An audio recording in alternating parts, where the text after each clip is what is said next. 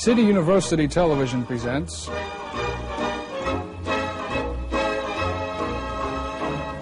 the American Theater Wing Seminars.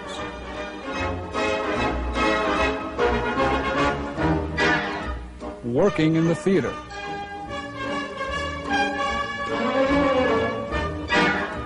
This seminar, Regional Theater and New Play Development.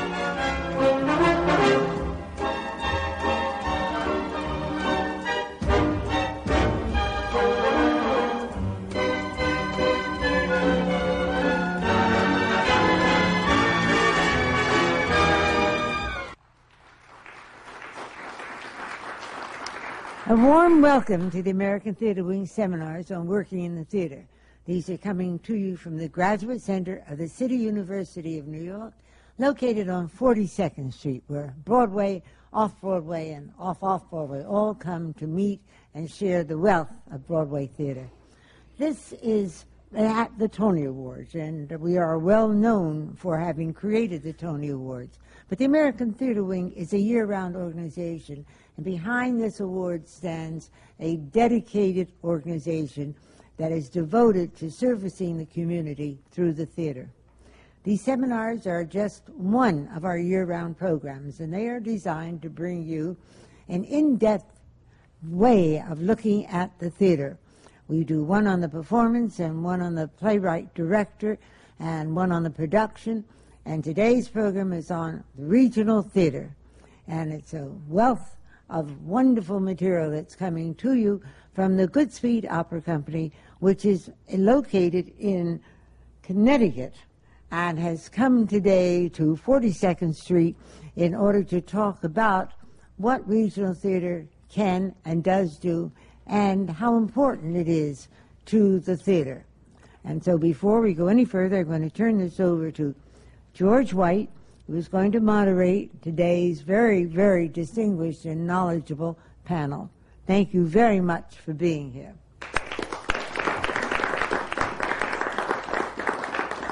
Thank you, Isabel. I'm, I'm going to start on my far right, um, which is not a political comment. Um, um, yeah, there we are. Um, uh, with uh, Martin Charnin, who is the director whose uh, work at Goodspeed includes uh, Annie and Jokers, and will direct this summer Can Can at the Opera House. Uh, on his left is Charles Repole, who is the director uh, currently of Goodspeed's Gentlemen Prefer Blondes, which is currently playing at the Lyceum on Broadway.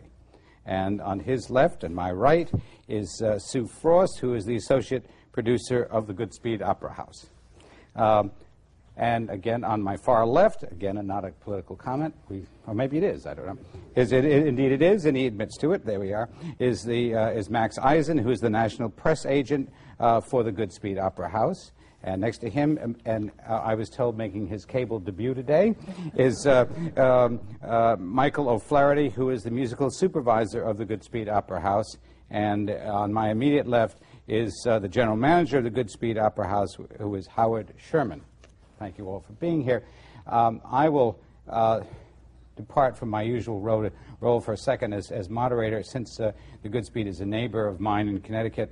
And um, I do happen to be old enough, enough of a dinosaur to remember when the Goodspeed Opera House was uh, uh, the repository, the garage for highway equipment for the Connecticut Department of, uh, of Public Works. And it was full of, of tractors and snowplows and things like that. And a person by the name of Albert Selden came along, uh, whose family came from that area, and remembered, at least always reverenced the fact that uh, in this building that housed all this uh, heavy equipment was, uh, for instance, a staircase originally that had been uh, a wooden reproduction of the grand staircase in the Opera House in, in uh, Paris. And uh, it was Al Selden and his family that decided that perhaps they could restore this wonderful building that was built in 1876 as a tribute by Mr. Goodspeed, known as Goodspeeds, to the centennial of the United States. So uh, Selden got together and raised a great deal of money in, I guess it was 1961, 62, and I guess they opened in 63. Um, they opened, uh, I, I don't I quite remember what, what, what it opened with. Oh, Lady, Lady. There you are, thank you. Oh, they, they, and then I wasn't there. I was, that, but I've forgotten it. Uh, and, and it went on to do Chu Chem, a Chinese American musical, I remember. But shortly thereafter, uh, they produced Man of La Mancha. And it was the first of what amounts to many, many uh, wonderful Broadway shows, uh, musicals that came out of East Haddam, Connecticut, on the Connecticut River and into Broadway. Um, so that's just a quick. Uh, and uh, for those who haven't been there, it's very easy to get there. It, it is a magnificent uh, 322 seats. 398, actually. Oh, it's gone up. Yes, well, squeeze a few in here. Oh, there you are. Okay. Uh, uh, and uh, it's uh, within easy shot of, of New York to get there, and it's a wonderful, it's right on the Connecticut River, a classic, beautiful venue, including the old, you still have the old act curtain, what was found, which was found up in the attic with a wonderful view of the Connecticut River with a uh, riverboat, all of that. So that gives you a little bit of the context of what seems like, what would seem like a museum theater, uh, but is indeed, uh, and, and subsequent to that, uh, uh, I want to talk about this uh, with whoever wants to leap in about the Norma Terris Theater, which indeed is uh, developing new work for the American musical theater as well, something very, very needed. So uh, why don't we start, Martin? As uh, is the main stage. I mean, Yeah, you doing can't both, really right. separate, at least from, from my standpoint, in terms of uh, my involvement with the with the first first time I was there was in 1976, and uh, Michael Price was one of the first, if not the only, supporter of a musical that I had been trying to get on for seven years, called, Annie. Right now. And um, it was Michael who decided to have uh, have us do it on the main stage. This, there was no Norma Terris Theater at that time. Uh, I'm suffice it to say, I think that the success of Annie was responsible for buying the Norma Terris Theater or purchasing the ground on which it was ultimately built. Uh, but we did it there, and we were able to work on it for a relatively long period of time. We were there for the uh, the last, I guess, 16, 18 weeks of the of the 1976 season, and it then moved to Washington and moved into New York. So it's not only that the Terris is a, tr- a proving ground; the main stage is as, what Yes, is that's as true. well.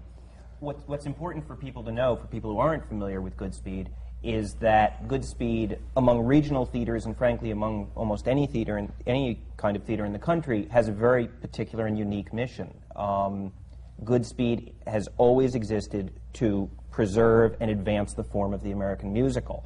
There are no other theaters out there that ply that particular trade as regularly, and of course we think as well, as Goodspeed.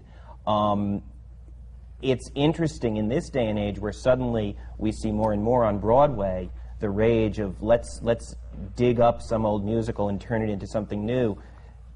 Michael Price, when he became the executive director of Goodspeed, made absolutely clear a vision which wasn't quite that sharp when they first opened, that Goodspeed was going to be a place about the American musical. And it's gone forward both bringing, taking classic musicals that have not been seen in many, many years and bringing them back to the stage to work for audiences today, as well as introducing new musicals. And, and Charlie and Martin have both been involved with, with that process. But even on that, that level, I guess it's true of, of most theaters, but when you take the old pieces, um, and certainly, for instance, in, in my case, the, uh, I actually started at, at Goodspeed uh, doing um, in 19, actually, I think it was 71. I said 60 something, but 71, and I was in the chorus of Little Mary Sunshine.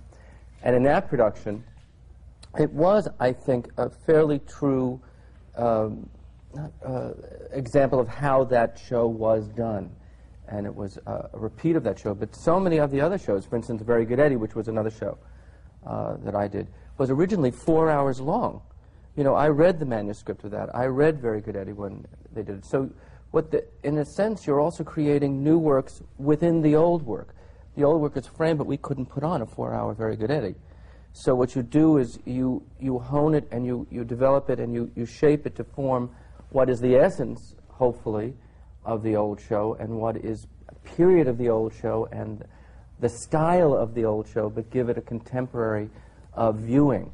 So even in that sense, uh, so many of the old uh, musicals, I believe, need that because they were written for a different time and they were written for certain performers or they were written uh, when books weren't quite, you know, Very Good Eddie was a, a vintage musical. It really, the book was still trying to find its way. Well, Uh, picking so- up on that, some more because you're, you're in. You've, you've just opened, uh, you know, Gentlemen, Gentlemen Prefer, Prefer Blondes. You know, and of course that is is almost an icon of a certain kind of American musical, and particularly with Carol Channing's association with it. Uh, what was your approach as a director to that? Because you know you've got that Well, sort of initially- over your shoulder. Yeah, well, you do, and, and but when I read it, I, I really I love the old musicals. I love the innocence of the old musicals. I like the simplicity of the old musicals, and I like the jokes of the old musicals. So I'm I'm a good person to be directing old musicals, and I am. Uh, but what I what I learned when I read the original script, or what was considered the original script, it really was a two-character show. It was about Dorothy Shaw and Lorelei Lee. It wasn't um, a vehicle for one person what happened, I think, with the emergence of Carol, when Carol Channing did it, it became that vehicle because of the kind of personality she was, and maybe then as it was formed. I don't know. I, I never saw the original show, and I, I don't know how it was done. Uh, the movie was another story totally. The movie was about Marilyn Monroe and Jane Russell, and it was really developed for the movie. It has very little to do, in actuality, with the original show.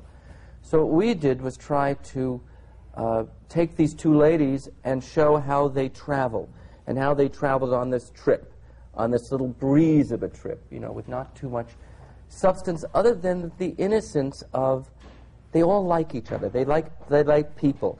You know, they call Lorelei a um, uh, gold digger. Well, I guess she is on one level, but on another level, Lorelei brings a lot of joy to people, and every no one gets hurt. You know, there, there's no image. She may get the diamond tiara and she may get the diamonds, but the guy that gave it to her was happy to give it. Now that's another sensibility, another era, and it was the 20s. And the books were, this was written in uh, 49, the books weren't as strong as they are today.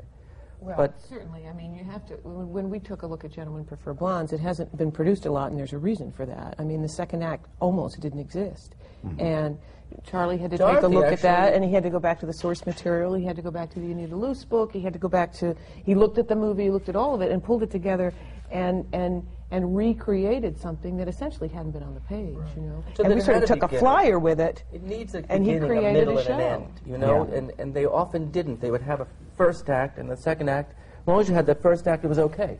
And the star would do "Diamonds Are a Girl's Best Friend" on an empty stage and do it as she wanted to. Well, I don't think that that. At least that's not the way I wanted to do it. I wanted did- to try did- to preserve th- it. Yeah, that's that is tough because you had to, if you had to go back to the source material and piece it together, you didn't have, you know, Carol Channing, which you know, but you had to deal with that, the ghost, even though she's alive. And you, that- you deal with it all the time. You, you almost never not deal with it. Uh, I don't mean in directing it, but in the public's eye. Actually, more than Carol Channing, I've found Marilyn to be the stronger influence on the public eye. Really? Yes, because uh, Marilyn had such an incredible uh, innocence and sexuality, and such a, a universal um, recognition uh, that it's very. That was that was the piece that I had the hardest on a, part with. on a more And- mundane level, there's a videotape. There are thousands of videotapes all over the country. People can just go out and see Marilyn Monroe's performance from 1953. The Carol Channing performance is one that people remember. They can listen to the recording, but they can't actually see it. And they But remember. Goodspeed is, is more than Gentlemen Prefer Oh Blondes. yeah, I, I, I, I, So I that I like to get yeah, back uh, and- to the very beginning and, and talk Absolute- about regional theater. What is what is regional theater? Would you explain that? particularly in, the, in this context of a musical, because it is unique. As, uh, how do you choose your work? Uh, here it is. Here it is. A place that is not uh, certainly in Minnesota. It's very near. It's very accessible to New York, uh, to Broadway, if you will, which I would think is is both exciting uh, for a producer and a general manager, but also something that you have to deal with, Max, in terms of selling it. I mean, it's uh, uh, it's it's. I, how do you? Let, let's start with you, Max, on that one because it. The it Goodspeed to me is very good Eddie, Whoopee, uh, the Leave It to Jane, uh, going up, and you're s- s- sitting here with precious old material and uh, done to a great degree originally and with a new approach, done with life, done with joy, done with fun. And you have to go out there and one, Goodspeed has done a great job of selling it to Connecticut. and then how do you expand it from there? And the job was to get the interest one of the people in New York. So you start with the press, then you start with the. Um, excuse me, how do you start with the press? What do you start say? the You- press. oh well, God, you, you, well, you, to go uh, to you start Haddam? to uh, uh, to tell them there's a theater up there, and they're and they're doing something that you haven't seen in 25 years. And, and, and perhaps uh, you know the people there, the reviewers, would like to come up and have a look. And lo and behold, you start. Uh, first, of course, years ago, we we'd have a great big outing. We'd have a bus, and we you know we'd load it up, and they'd all go, and we'd uh, we, we give them a show and give them a, a dinner, and and, was, and that started the reviews in New York City, and where some of the newspapers have picked it up that it's a must that they have to cover every summer. That was a gradual development. Uh, from there too, uh, you then uh, develop it with the theater community, be they actors or directors or theater owners and, and producers, and they got introduced to the theater. And then you expand out over the country. And we, uh, I do a national mailing, which I've done for years, and I introduce the theater all over the country. And lo and behold, we get the critics from Washington, D.C., and uh, from San Francisco, sometimes Los Angeles, Boston, what have you. And the theater now has become a national theater. But I have- work. I have to 20 years of work. this point because I want to. I, I want to take what Max said and, and go a little further with it because I think the Goodspeed for many many years was Whoopee and Very Good Eddie and Going Up and Jerome Kern and and classics, old old classics, because that's essentially what we produced for several years, and that's what started us on on the road to, to what we are. But but we made some some some changes along the way several years ago where we decided that we needed to move out of the 20s and the teens and and start to look at the more recent uh, works in the canon. Um, for several years before we had the Norma Terris, Michael, I think, put a new show on the main stage every year. Every year. And sometimes we hit and sometimes we didn't. With Annie, we hit. With Zapata, we didn't, you know, but we kept trying and kept putting them out there. And I think, I mean, Michael O'Flaherty came to us when we did um, a musical called Superman. Uh, Strouse and Adams, and, and uh, that was the 60s show. That people don't think of us doing the more recent Well, more and more we realize that 60s musicals are now 30 years old. Yeah, I mean, it still yeah. qualifies as a revival. I mean, and nobody's seen them. Yeah. And, and there, there are shows like, for example, Guys and Dolls doesn't need Goodspeed's help. Everybody's seen Guys and Dolls, but there are shows out there. For example, if you stay within the Frank Loesser and Most Happy Fella really had not been seen and not been produced. And what Goodspeed does is it reintroduces works into the musical repertoire. Gentlemen Prefer Blondes has not had a major production since the original Broadway production years ago.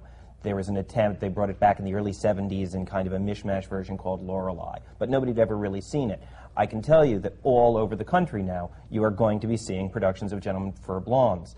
Again, that's a particular example, not to say that Blondes is the only one, but Most Happy Fella, in the past three years, you've seen productions of Most Happy Fella like you've never seen. Goodspeed takes as its mandate looking in its work with the classic musicals, looking for those shows which haven't somehow stayed in the mainstream. So you will not see Oklahoma, you will not see Fiddler on the Roof, you will not see Guys and Dolls at Goodspeed, but you will see Promises, Promises, and you will see Most Happy Fella, and you will see Can Can, and, and Strike Up the Band. How does Goodspeed function as, as a producing company? Uh, Who makes what those about decisions? Your, what about it's a benevolent unions? monarchy. what about the unions, and, and, and what about your contracts, and what about subscription? We are, um, Who wants? can we're we a LORT Theater. We operate under a, a B Uh, LORT, would you explain that? It's legal. LORT is League of, of Resident Theaters. Uh, so we're a member of a, it's about 60 odd theaters, uh, regional theaters in the country. That it's a it's a collective bargaining unit basically, and uh, uh, we have an agreement with Actors Equity and with um, the Society of Stage Directors and Choreographers and United Scenic Artists, and we also deal with our local musicians, and um, so that's basically the the, the labor pool. Um, And you have a large subscription. We don't really think of it as a subscription. I don't know, Howard, whether you might want to talk about that a little bit more. We do have subscription, do have but subscription. We do and have a, members, sub- we do But it's subscription, members, but membership is really the basis of, of people's commitment to, to Goodspeed. Um, What's the difference between membership and subscription? Well, for membership membership is, i are those people who've seen fit above and beyond whatever commitment they make to attend and buy tickets for a show to contribute something to Goodspeed as a whole. Goodspeed, like any not-for-profit theater, does not exist solely on the basis of its ticket income. It needs contributions and support, federal, corporate, individual. And membership is really the core of that, and, and it is our members, who are some nearly 9,000 households strong, who've really made a commitment that even if they don't see all six shows that Goodspeed produces each season, they're doing that something extra, and, and that for us is the core of the people so who, who are most important to us, which is which is membership, and that's a little bit of an inversion from what many resident theaters do, but but not all that far removed. How many, uh, for instance, uh, uh, I understand heaven knows the, the membership uh, business, but of course, garnering that kind of goodwill and that kind of support. Um, I know there's the Goodspeed Opera House Foundation, which uh, you know uh, gives membership privileges. Isn't that right? Where do you get the? Uh, where do you develop those lists, and how do you uh, de- market that around the, the It's state? been years and years and years of, of, of people consistently coming. I think uh, the person who's absent from this panel is Michael Price, the executive director. And I think Michael spent the first 15 years of the Goodspeed standing at the bottom of the grand staircase at the end of every performance saying, Good night, good night, I hope you like the show, I hope you like the show. And if people don't, they tell him. If people do, they tell him. But he spent a long, a long, long time developing one on one relationships. And I think the audience really feels like they're a part of the Goodspeed when they come there. We, we work very hard to perpetuate that. and it's really just grown over and over We the also years. have the you know. governor coming quite re- regularly, one governor, two governors, three governors, and the. U.S. senators come. Right. So we, uh, Aside so- from all of that, um, which, which in effect is obviously very important, it, in, in the final analysis, it has to boil down to the work. And ultimately, what you've got to, I mean, you could have the most gorgeous setting in the world and the best press agentry in the world. Uh, but, but basically, what, what, what is encouraging about Goodspeed and why it is encouraged in the, in the LORT community, and particularly on the East Coast, is because uh, people who theoretically only used to work on Broadway very willingly would come up to East Haddam, Connecticut for a length of time to be able to develop material. And in the ability to be able to develop material, you would find that they would be producing the material that ultimately gave. So it was one hand washing, washing the other. The Goodspeed was helping the theater, and the theater was helping Goodspeed. The product was helping the theater. The theater was helping the product, and it was very encouraging uh, to be able to know that you could go into a circumstance for a length of time where your advertising was taken care of. I'm talking about it now from purely and simply Yeah, from no, a no, work great. Yeah, standpoint. exactly. Uh, a director goes into a Broadway circumstance, and you have to have your meeting with Wilner Ladon. You have to have your or with Nancy Coyne, and then you have to go and find a press agent, and then you have to go and find a shop that will build your house, and then you have to go and hire a musical director, and you have to go, with the possible exception of what used to exist down at Joe Papp's. Uh, that kind of circumstance just doesn't exist anymore. It's, it's a studio. And in effect, Goodspeed's relationship to the artistic community is that it provides all of those things. It takes that burden off your back. Not, that, not to say for a moment that you're not intricately involved in it, but the advertising is taken care of. You don't have to worry about the mailer going out. You don't have to worry about tickets being sold. You don't have to worry about an ad appearing in the paper. So it's a very, it, it, it, it's a very relief oriented How does circumstance. that differ from the Playwrights Horizons and Manhattan Theater Clubs and, Well, first and of theater all- companies that are around New York? I- Well, I'd like to all- define, you know, regional. Around New. York is the key word. You can theoretically be anonymous at Goodspeed uh, to the extent that you can go up there and do the work. Uh, it's, it, while it is indeed only two and a half hours away, the trains don't run that frequently. It is an effort to go up there. You really have to want to go and see the thing, whatever the thing may be. Whereas here, if you're at Playwrights, uh, on your second night, you are a victim of of the community. And you cannot do anything quietly, privately. You can't make a mistake. Oh my God, Stephen is coming tonight, so we have to put in the wrong second act. Uh, or Hal is going to be there tonight. We have to make quick. Uh, you have the opportunity to work, and that is basically what I think we all want to be able to do to get at it, to work at it. They're not, I mean, musicals are probably the last cottage industry experience that exists in Wouldn't you say that it has replaced the quote road unquote in many many ways in what that implied? Not in terms of I mean, but the old days of Boston, New Haven on in the way. effect, it, it is the it is the, the route into New York. If you want it if to you be. want if you want it to be that. Yet it's interesting. Regional is, is sometimes used um, regarding theater as a pejorative, and I don't think it is. I've spent virtually my entire life working. Did I only in imply regional- that? No, no, no, no. Or No, resident I theater. didn't think you Um, what's interesting is it's it's theater that exists within a community for a community. Um, and I think all of, and I happen to prefer to use the word resident theaters because regional means as opposed to being in New York. Whereas resident, it's about you live within a community, you work within a community. You bring in artists like Martin, like Charlie, to do work and to bring it to your local audiences. On, at times, that work, through any variety of circumstances, may have the opportunity to go on to commercial runs, to other not-for-profits, et cetera, et cetera. But you work within your community, you have a long-term relationship with a group, with an audience, which in New York, because of the multiplicity of outlets, because of the huge population base you're within, if you walk around New York City and say, oh, I work at Playwrights Horizons, somebody may or may not know Playwrights Horizons, they may or may not know what's playing there. If you walk, if you were in the state of Connecticut and you say, I work at the Goodspeed Opera House, they know exactly where you are, what they do, and 99 times out of 100, they're going to tell you how much they love it. And what's always appealed to me about resident theater, and I think what's, what's made Goodspeed special, is that ongoing relationship with an audience and people who are there because they want to be there and make the trek to get there to see a kind of work they can't see anywhere else.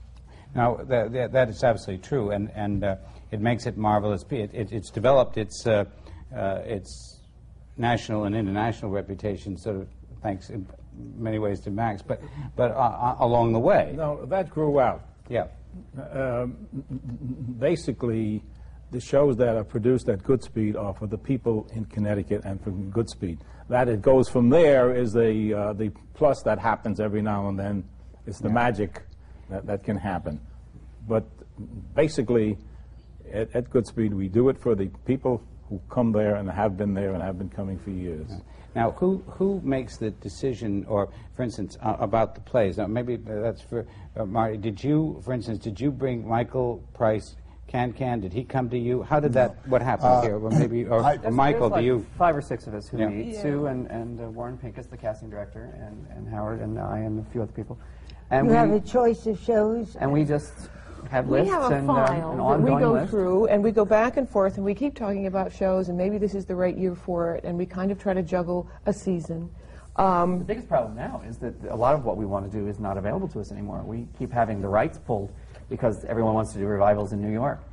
And uh, we, we joke about the fact that we're going to do a season in a couple of years of, of the last few shows that we wanted to do that we couldn't do because they were going to be done on Broadway, and they're still not done on Broadway, so now we're going to do them again. You Right. know? And we probably have about three seasons worth at, at this point. yeah. What about casting? Um, well, Warren Pincus is our casting director in New York. He's been our casting director, I think, pretty much from the beginning.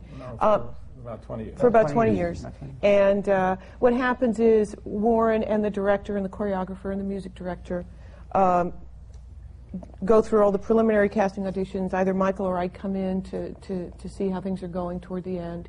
It's, it's, it's a all done in New York. collaborative effort, certainly. I mean, Michael, Michael ultimately makes the final decisions, but um, um, he does it pretty much with the, with the concurrence and, And, support. and one of the things that has developed is that uh, by virtue of the work and by virtue of the promise and by virtue of the fact that uh, you're there for a length of time with gainful employment in, in, in, a, in a lovely community, uh, the, the level of actors from 20 years ago to now has dramatically uh, risen to the extent that 20 years ago there was a semi-resistance in the same way that there was a, always a resistance to being on a soap opera.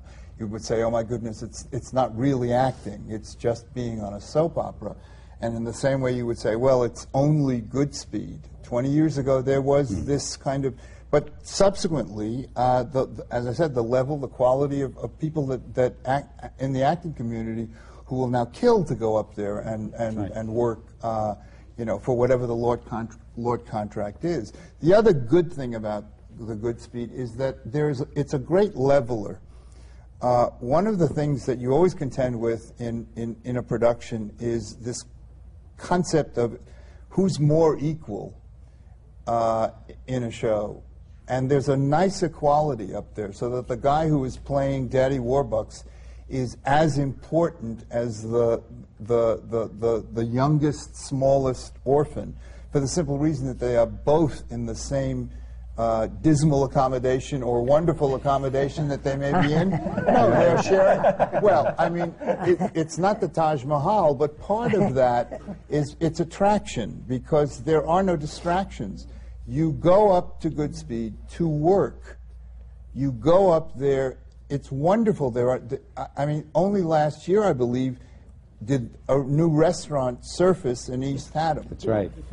Yeah. It had been closed Just for. work, you don't eat. You Nothing. talked, the most ill-favored nation. co- Yes, yeah, right. But you Yes. talked about the actors coming up there. Do you have a resident company? No, you don't have a resident company. No. Every show Yeah, is cast Every show is individually cast, and specifically to its need, which is another good thing. So, I mean, for, w- I came with, with Michael today from Can Can auditions, and we saw the first uh, blush of, of principal auditions th- this morning. Uh, and I would say that about 75%, if not more, of the people that not only are we, are we interested in, but who came were people that had never been at the Goodspeed Opera, who were submitted for the very first time uh, to, to Warren, who theoretically maybe the shows weren't right, but I think it's a level, a quality of, of actor that I was just dazzled Who by. submits them? Agents? Or- Yeah. But isn't there? do you have a casting agent in your company? Warren Pincus is our casting It's the director. casting director Yeah. who makes the I contacts see. He, the he agents. sends out uh, breakdowns to all the agents, and they send him back, you know, That's suggestions. And And we have open course calls for this. But you How- Michael, you must see a pool of people. I mean, it's interesting. You know, years ago, everybody thinks about Broadway, and they think of all of these musicals and all these kids who want to be in musicals. And of course, we know that there are fewer and fewer productions on Broadway in general. So it must be interesting to see all these people. You know, and I guess this maybe w- why you're seeing all these new people is we're one of the outlets they have. They they don't have. well, Oh, and, you're and a very ticket. serious outlet. I mean, Goodspeed is a very it, it, it's up there I in the assume so. the first echelon, the top echelon of of of, uh, of resident theaters or whatever, or what do you want to call them? Resident Regional theaters. resident Resident theaters. Okay, that that exists in the country. And certainly on the younger end, on the on the chorus calls and all that. I mean, we hundreds and hundreds of people turn. All pretty, I would think this is an aside, but uh, and it's my sense too that the training or the quality of the younger people will almost break your heart because they're so they're so good and there's so little places to put them. I mean, these are marvelous young people coming along with with with a narrowing field. Where do they get the experience? Exactly. and- Could yeah. you explain the working under a LORT contract for your staging and your backstage or uh, your unions? Well, I don't know specifically what you, what you Well, I mean. mean, how does it differ? I mean, your, your contract with LORT, for example. But As opposed to a production contract, Yeah. a New York contract, well, it's less money, generally. It's, um, it's, uh, the resident theaters have a minimum basic rehearsal period, depending on the size of the theater. Uh, I don't think that's necessarily different from a production contract, but it's, uh, the working rules are a little bit different, but not specifically. You do fewer 10 out of 12, so they have fewer longer days. We don't necessarily tech as long. But I don't think that the working period time? The rehearsal period, we, at the Goodspeed, we rehearsed for um, four weeks. Which And is two weeks of preview. And Which then we fairly preview for consistent with two to four weeks of find in previews, yeah. But Yeah. something that More than Martin was saying Yeah. before about the family and the rehearsal, and, and I just want to ditto something in a, a way. Because you are up there, and because there's all this talent up there, it's, um, I almost want to say a trapped environment. It's not. It's a family environment. If you believe in the family of theater, it is a family up there, and each member is an equal member of the family. And because you're there, there is no bank to go to, or another audition to go to, or a fight, uh, you know, with the landlord. It's all there. So oftentimes you have a, a sense of doing the work more closely with the actor as a director. And you can change schedule, and you're allowed to try things, you know, and you can try something in the morning and then change the schedule because it didn't work and do the same thing in the afternoon but do it a different way. Because people are available to the work. They're there to do the work. They're not there to rehearse the eight hours, and if you didn't call me in it, where are they going to go at two in the afternoon? And I don't mean that in a bad way. They're anxious to do the work. They're anxious to be present in the work. And in some ways, you get to be more collaborative, I think, with the actors. Because I because have to they're- keep getting Sure. back to the business end of it. Oh. What, I'm sorry. What Okay. about salaries and what about royalties and, and what about the cost? What about profits? Well, it's a not-for-profit, so there's no such thing as profit. Um, What we- about surplus? What about surplus? Goes right back into the till. we haven't seen surplus in years. Goodspeed is very interesting, unlike even most of the resident theaters, because we, we exist in this incredibly bucolic setting, which, depending on my mood, I refer to as either Brigadoon or Petticoat Junction. um, we face challenges that many resident theaters do not. We are in a, we are in a, a small town of 3,000 people. Um, we're finally getting a sewer system next year. That's new. Um, and mess that's gonna be, yeah. that's going to be a big deal. The very first franchise store just opened up across the river from us. We're talking about a very, very rural community. So when there are those productions which may bring something back above and beyond meeting our costs, the money goes into things like housing for the actors, um, whatever Martin's comment about their quality may be. Um, No, I- I'll live to regret You will, you will, because you wait till you come up this summer. Listen, dismal is a step up. Can-Can That's now. okay. Dismal. But but we we've had to as the op- as the operation has expanded, we have had to to make a place for these people, for this family to live. We produce the, the, the line goes. We produce at Goodspeed by beds. I don't mean that in any salacious manner. We mean it by how many people can we have in town at once working on how many productions?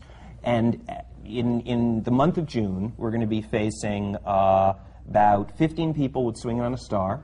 We're going to be bringing in about 30 total for Can Can. We're going to have Honky Tonk Highway running at Chester. That'll probably be another 10 beds or so. We're going to be running our cabaret at the Gelston House, a late night cabaret that Michael operates.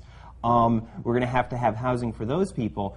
It's an amazing juggling act. Which act. explains why Warren Pincus keeps saying to me, they're married, hire them. yeah, that's right. Of course. Yeah. Well, you know, uh, and I will I will continue on the on the on the business side. Uh, uh, for, for, but I, I want to digress for a second because there is a we, we you keep saying family, and I think that it is true. Although there is no resident company, I'm just seeing around here, starting with with all of you here, starting right with Max and right right through uh, to to Martin, a sense of a, a Goodspeed family, even though you're not always on salary, but I sense that. And and Charles, for instance, going back to you, you said you started there as in the chorus. I did. Uh, and how did you get a job uh, uh, directing from it? Is that because it grew, or, you know, the old thing, what I really want to do is direct? Did you right. say that? it's actually, the, it was the, always the truth. No, uh, uh, But it is a family. I mean, isn't it? Does it that- is. A, I think it's very much a family. Um, and But you I- left it after you were in the course. You, you, you didn't continue working on every production every year. You No, no, but uh, when, I, when I say family, uh, I mean the family of theater, you know, like the family of man, the family of theater. And, and you do know each other and you do learn how to work with each other. And so when every time I go back, I've been there one, two, three, four, five times over the last 20 years. That's a lot of times to go back to the same. That's exactly Place. what will happen to me this summer. It will be the fifth time that I will go back. And that's a pretty uh, healthy. Uh, It's a safe place to be. how be. length of time will you, will you go back well, the, for? the, f- I, the first thing that I did there was in 1976. So So when you go back this time, how this long time will you how- be there? Oh, uh, I'll be there for the more than that. We'll be there for the four weeks of rehearsal, uh, however many weeks of preview, and theoretically, I would say another two weeks, and then whatever whatever kind of trips you keep on making up throughout the, the run of the show. The show will open in, on the on the seventh of July and run through September. So you're gonna have an opportunity to go up there and see how it's doing for a length What of time. What happens with the show when it moves from Goodspeed to New York, for example? If What it happens? moves from Goodspeed to New All York, right. it is not, a, If, I mean, it would right, be, What happens if a show moves? But you have had shows that move from Goodspeed to New York. well, I mean, for It's always been a example, different it's a different situation. Depends who moves. What happens with honestly. this situation with Goodspeed and when you come Goodspeed maintains a, a, a, a, a percentage of the of the under. They become they become attached to us. I mean, Goodspeed is a part of the underlying right of Annie in perpetuity. That's with a new show. With a new show. we don't Let's necessarily have with Annie then. Go on with that. with Well, uh, as I said, Goodspeed has has been uh, involved as a percentage holder in the Annie uh, underlying rights from the beginning. So Michael and and uh, it was happened to have been me because I was the, the person who brought Annie to, to Michael, made a deal, and Michael Michael's deal was then honored with all of the subsequent productions. And he is a participant in everything. wherever Goodspeed is a- Annie wh- goes and, and whatever from whatever whatever production. revenue was derived from Annie in any conceivable venue, Right, and that okay. included the movie, that included uh, the keychain, that included, uh, I mean, it's everything, all the way down okay. the line. So when it hits, it, it does strike, it does indeed strike the mother lode. Uh, but there's only one of those every, what? 25 200, years. And you 200 can never plan for it. well, you, what you certainly can't plan for it, and you certainly shouldn't count on it. I mean, you can't go there in order to make that happen because you will get s- slapped in the face very quickly. You can't assume that that's why you're going there. You are going there to do the work, and you are going there to hopefully, as you point out, bring more material into the into the literature or back into the literature of the American musical theater. For the, initially for the Connecticut community. and yes, for the Connecticut community. Absolutely. But then If that raises what goes on at Chester, which is which is an interesting thing, which is soon kind of your baby. Right, Yeah. Chester is the Norma Terris Theater. It happens to be in the town of Chester. So if we flip flop the, the, the names, that's um, that's why. Well, the Norma Terris has been there. This we're going into our 11th season. Uh, it's a converted knitting needle factory that we turned into a 200 seat theater. We, we had been trying out new shows, and by trying out, I mean doing readings and real black box stuff in our rehearsal studio, and we outgrew that. So we went into this second stage. Uh, how many shows have we done there since 1985? Uh, I think we're about 84? 27 It's like now. 27 new musicals. And several of those have gone on to receive other productions. Several of those are in the process of going on to receive um, Well, other I mean, productions. one a very Broadway. serious case one? in point as far as as far as my Harrigan Hart. relationship Harrigan to uh, to to the Norma Terris is that uh, when we did Annie two, we had opened in Washington. We we were sort of the Exxon Valdez of musicals uh, when we opened in Washington, and Michael uh, came to. Well, actually, it wasn't even Michael. It was it was Sue, uh, who who came to Washington, and we made an arrangement with Michael where we were going to go back into rehearsal at Chester, and we worked on it for 14 weeks there. And then subsequently, uh, it went out on the road and ultimately came into New York. So he, he's been involved in both Annies the Annie, Annie 1, Annie 2, and Annie Warbucks, all three of them. Can you tell us what your your um, salary was for the a- actors on your these 14 weeks?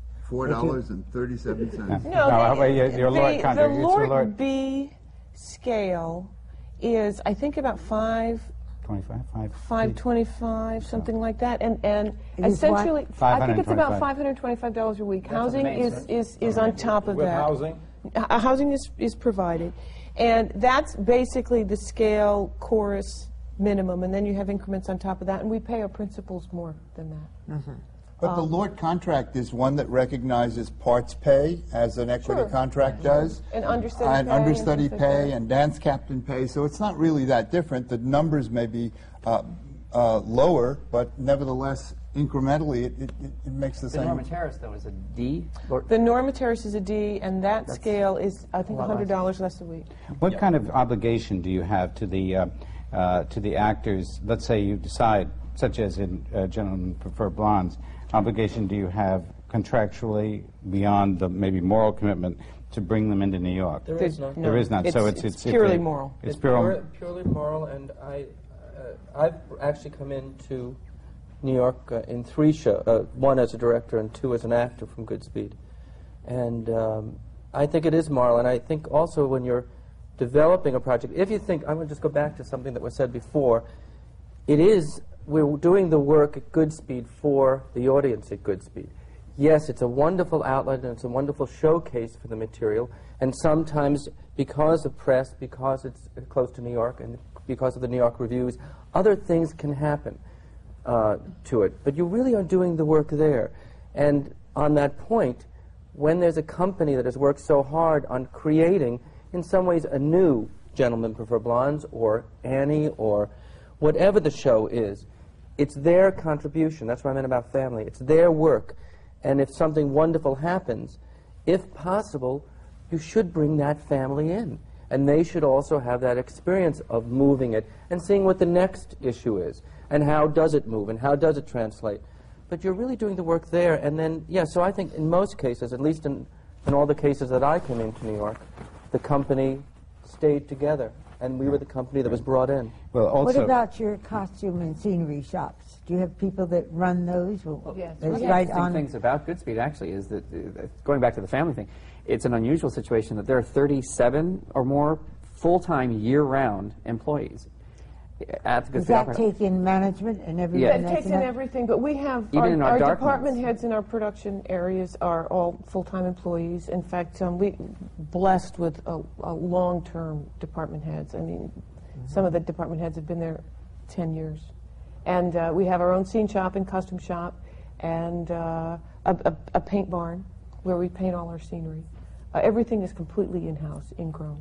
Well, now, when you, when, of course, when, what happens then when you move a show into New York, for instance, with these, the, those, uh, they can't obviously, you have to scale up, which there are two, Right, three and great, again, and also depends on how musically you you have to it. scale up because you're not suddenly with that small. Well, actually, we Well, we didn't did. have No, Blonde. we No, I know not you didn't in all. Blondes, but I and mean, certainly you know- with Most Happy Fellow, we stayed with those two pianos.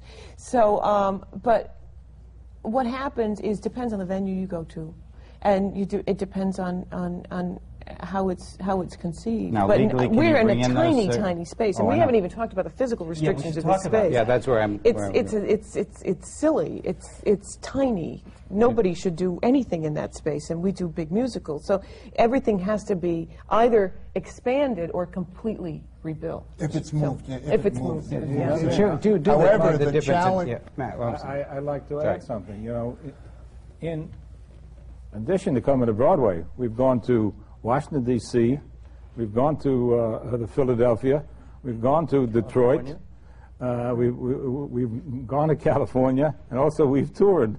So What- what Broadway is not the only then? world that, uh, that, that is open to Goodspeed. That is, it's a wonderful. What happens Whenever we leave the Goodspeed, um, it, it is always with the assistance of, of additional money.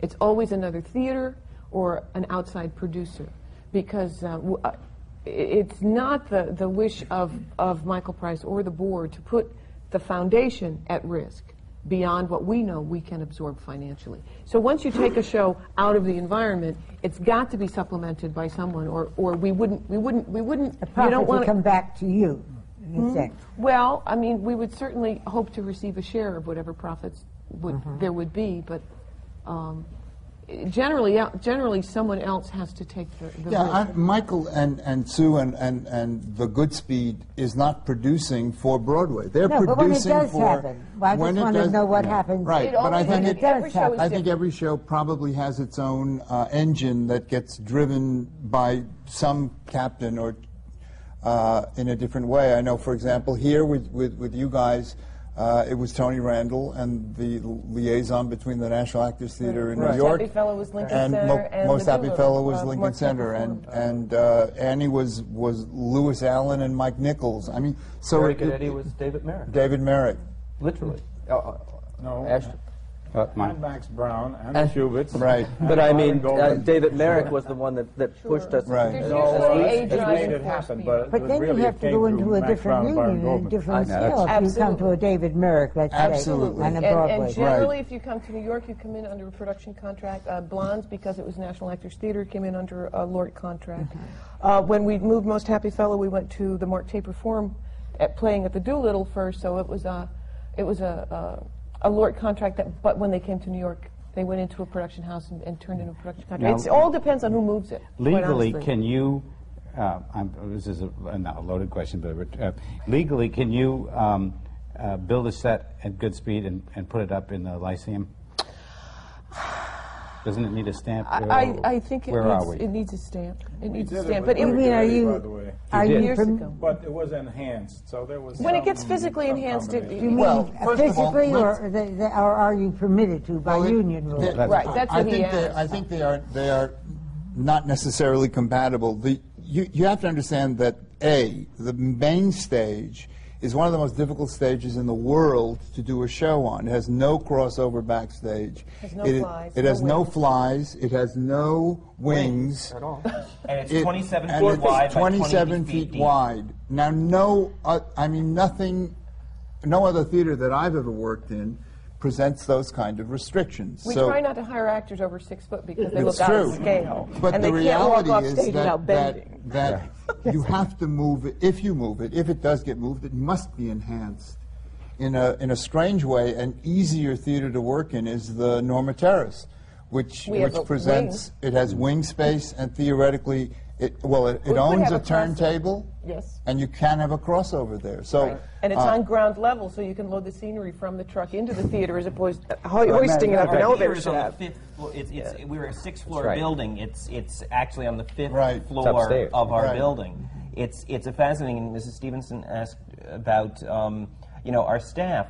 It is a very unique way of producing, and what's great about the continuity of staff and the expertise of the staff is, I was just speaking to, to someone yesterday, um, and I said, What you don't understand is if you bring in somebody who is not familiar with this theater technically to work in this theater, they're going to spend the vast majority of their time shaking their heads saying, How on earth do you do anything in here? we have this group of people who've been there so long that they can make things happen in, in the most unconducive space possible to the to a degree that you would never expect. And you watch shows, and if you, frankly, the more you know about the backstage at Goodspeed, the more you can sit and go, where are they pulling those sets out of? Because Yes. there is no backstage, there is no wing space, there is nothing. Everything has to fold up. No storage space at all. There's No. virtually nothing. If you go up, Everything's built in pieces, so when it comes off stage, it's broken apart, and they fly it up in the air to get it out of the way.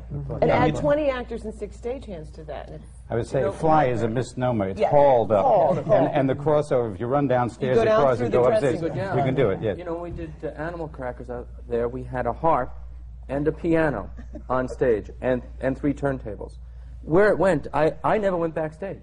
It was too, it was too scary. This, this piano would go off, and you'd never see it again. It was really taken and hauled up. It is You'd see a harp said- hanging in the ceiling, and it had to come down at the right moment. it's often said the most, some of the most interesting choreography at Goodspeed is happening backstage. yes, absolutely, yes. What is No, no, no slight on any of our choreographers, but it What is really the- is a puzzle. What is your- Isabel, what, what what's your- the ticket price now? I think our top price on weekends is $32, is that right? Yeah. Is how much? And think the front row of, or the first, the front row of the mezzanine may be 35 on Yeah, but you weekends can't buy something. those. Those families have had those for years. You can get your hands The on. Royal Box. and yes, it's exactly. less at Chester, isn't it? Chester's $21. Twenty-one dollars. what is the membership, yearly membership on? Uh, the basic minimum membership, uh, family membership, is thirty-five dollars, which gives you a number of benefits. The opportunity. How to many exchange. shows do you do a year? We do six total, we do three on the main stage and three. And how long is your season? Because that's gotten longer and longer. Longer by and the way, longer. membership gives you parking privileges, by the way. i No, we let everybody. Everybody park. gets to Everybody Yeah, but it's to park. right. It's rural. Um, we open mid-April and close mid-December generally, yeah. And we then go that's into rehearsal- grown and grown and grown. Grown and grown. We've stretched it as far as we can. I mean, we're really, we're out in the woods and people don't want to drive there in January and February. you know, What do you do now? You do about a 14 or 16 week playing? Uh, no, every sh- the main stage shows run anywhere from 11 to 13 weeks. And then the Norma Terris, they run th- three or four weeks. Right, because I remember that when I was there initially as, the, as a kid, we ran for, I think, four weeks. Right, because it was it was literally Was the I think total- Fourth of total July run. until Labor Day, and then it went Memorial Day until Labor Day, and then it went. And Well, we yeah, did, that- in that was- 1976 when we did when we did Annie, we were. Um, you know, it's funny. You, you, we were talking a minute ago, and I just want to say that while you don't, have, we don't have in good, and I like to use we a lot when we talk about Goodspeed. I feel more we than Yeah. I in the in the whole circumstance, but there may not be uh, uh, a general store, there may not be all of that, but there are more critics there are more little newspapers in Yes. that community than anywhere in the world. When we opened, we got 37 reviews. I mean, the Moodus Times, or A bastion of journalism. I mean, unbelievable mimeographed newspapers were doing reviews. Well, I'll tell you something, though. Let's talk about the New London mm-hmm. Day, which is good. Right. Actually, that has grown, I think, largely in part by Goodspeed being there as a, as a pretty good critical newspaper. It has grown as, as, a, as a good journal. In the old days, they wouldn't, I was once told by the New London, they wouldn't review anything more because they reviewed something once at Goodspeed, and the people involved, Mr. Sullivan, got so mad at them, they're never going to go back there. Well, you know, but th- but but now they have two critics in the day because it used to be that the food critic was also the theater critic. Right, right. But you know, one thing that is extraordinary and a great benefit is the state of Connecticut has a remarkable wealth of theater. There is the Yale Rep, the Long Wharf, Hartford Stage Company, and Goodspeed alone, but four of the premier, the National Theater of the mention the Deaf, O'Neill.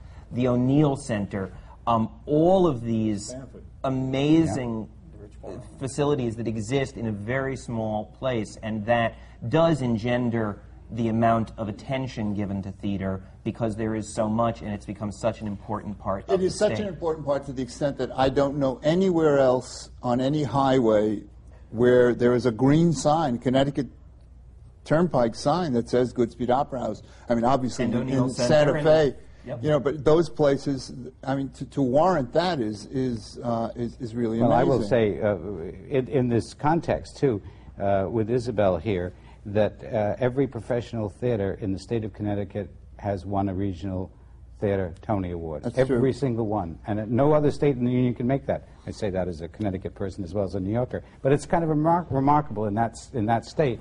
You have every, including Goodspeed. And Goodspeed also draws not only on the, the New York, in other words, it doesn't only come south, it comes from Boston Yeah. and Hartford, I mean, which are, which are also thriving theatrical communities, and, and, and uh, I think audiences do come down as well as, as, as go up. I have two questions I want to ask. Do you use local talent at all in your productions? Occasionally, yes. No. Occasionally, is it true? You say you're saying yes, you do. Occasionally we do. Yeah, we, we every year we hold local auditions, and uh, occasionally we get people out of that.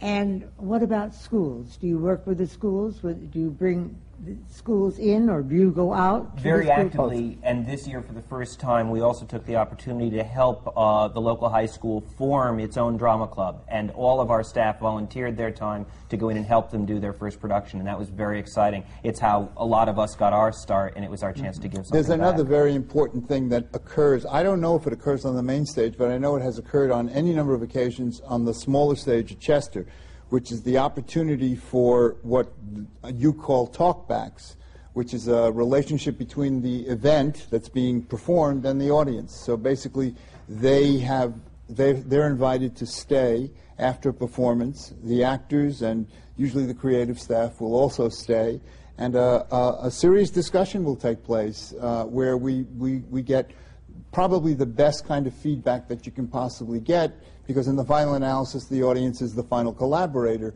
and, and it's very healthy. It's a very healthy circumstance. Martin, I'm Yeah. sorry to interrupt you.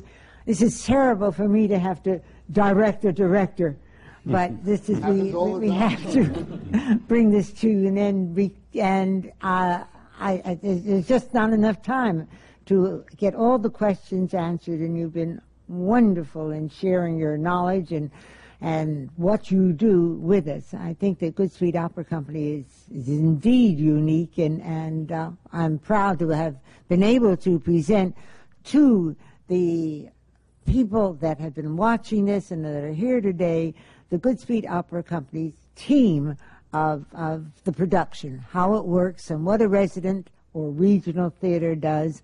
And this is certainly an outstanding example. I'm Isabel Stevenson. These seminars are coming to you from the Graduate Center of the City University of New York, and it's just one more service of the American Theater Wing. Thank you for being here.